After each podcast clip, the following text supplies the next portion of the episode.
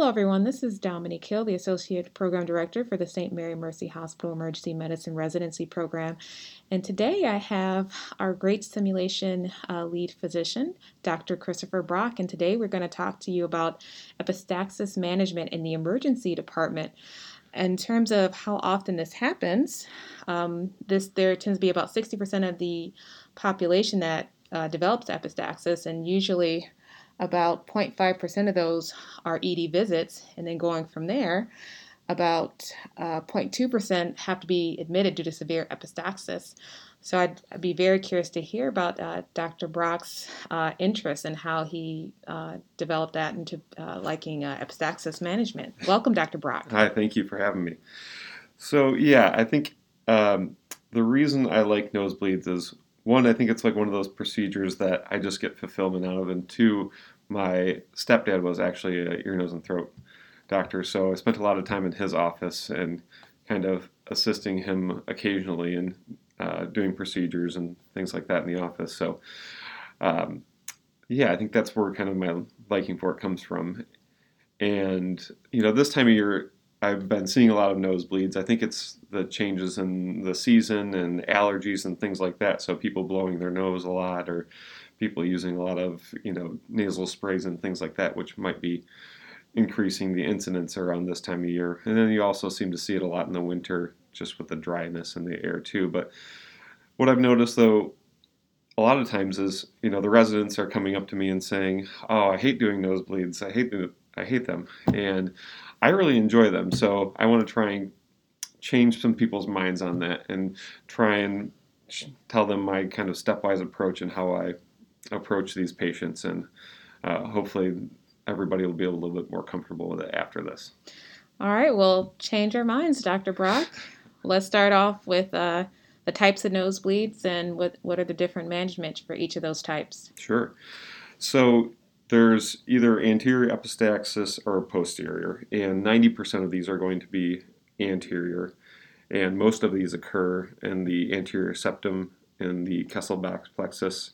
Uh, sometimes you can see things on the floor of the nose, like something from a mass or something like that, which I've seen previously, and those can be a little bit more tricky. Um, but these are things that you can usually visualize and see with anterior uh, rhinoscopy. So um, that's the anterior, and then for the posterior, that's about 10% of them. And then obviously, you can't visualize these directly, you need endoscopy. So, um, in terms of management of these, typically, uh, what we're trying to do in the anterior bleed is to visualize it. So you'll need to make sure you have your light source, your nasal speculum, your suction, uh, some airway management things just in case, and then uh, your packing devices, cotton balls, things like that.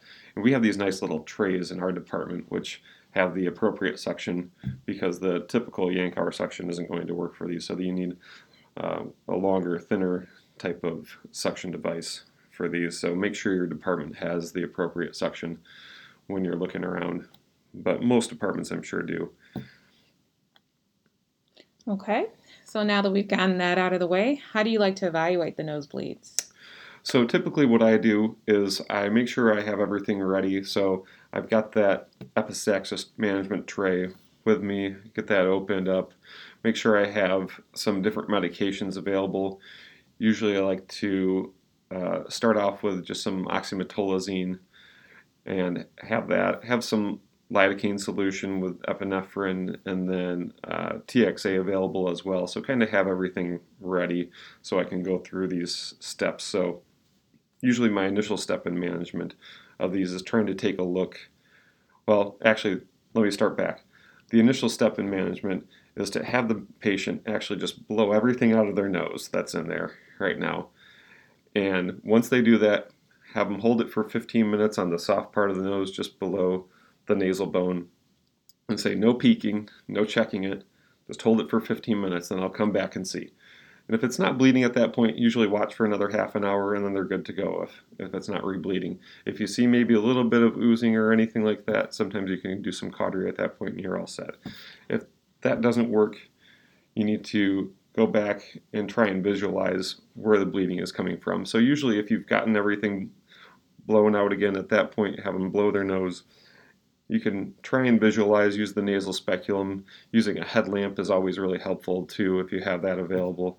So I get the headlamp on, take a look. If I can see the bleeding, what I try and usually do is put a packing on there with some TXA, and usually that's about uh, half the bottle of the concentrated form that you use for IV injection, so 500 milligrams, and using that and putting that in with about a one to one mixture with some lidocaine with epinephrine seems to work pretty well.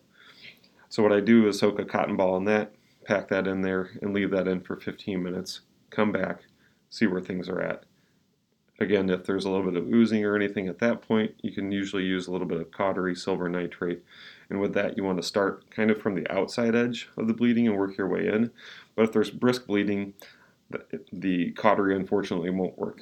So that's the one tricky thing is you would think it would help, but it doesn't work if there's brisk bleeding. If there's a little bit of just light oozing, it will. But if not, usually I'll go back, try putting another packing in again, and then again come back after 15 minutes. If it hasn't stopped and it's still bleeding briskly, then I'll move on to other steps like putting in a nasal packing like we have the Rhino Rocket system here or uh, the uh, nasal tampon Merocel mm-hmm. packing. So with the uh, anterior Rhino Rocket devices, you soak those in sterile water and then place them in. Don't use saline and then inflate them with air.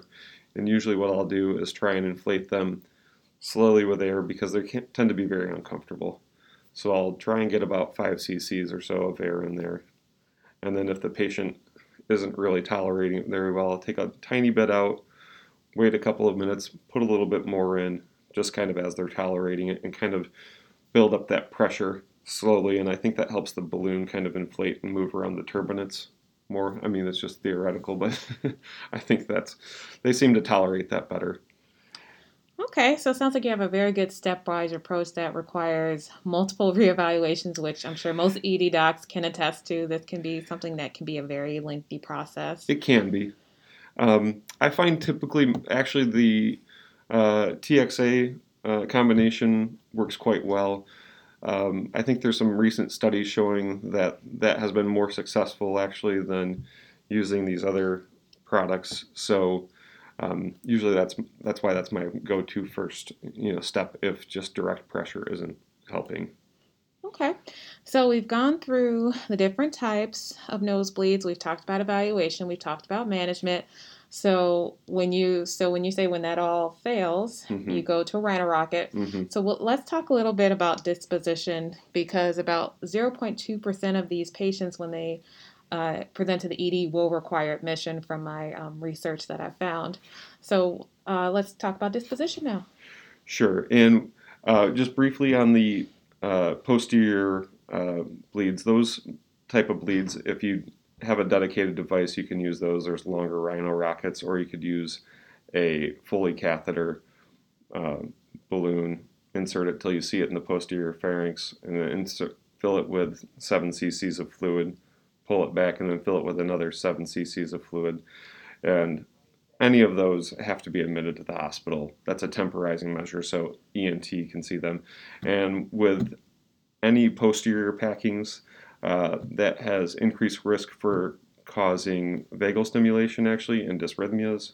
So you need to make sure those are admitted to a telemetry floor.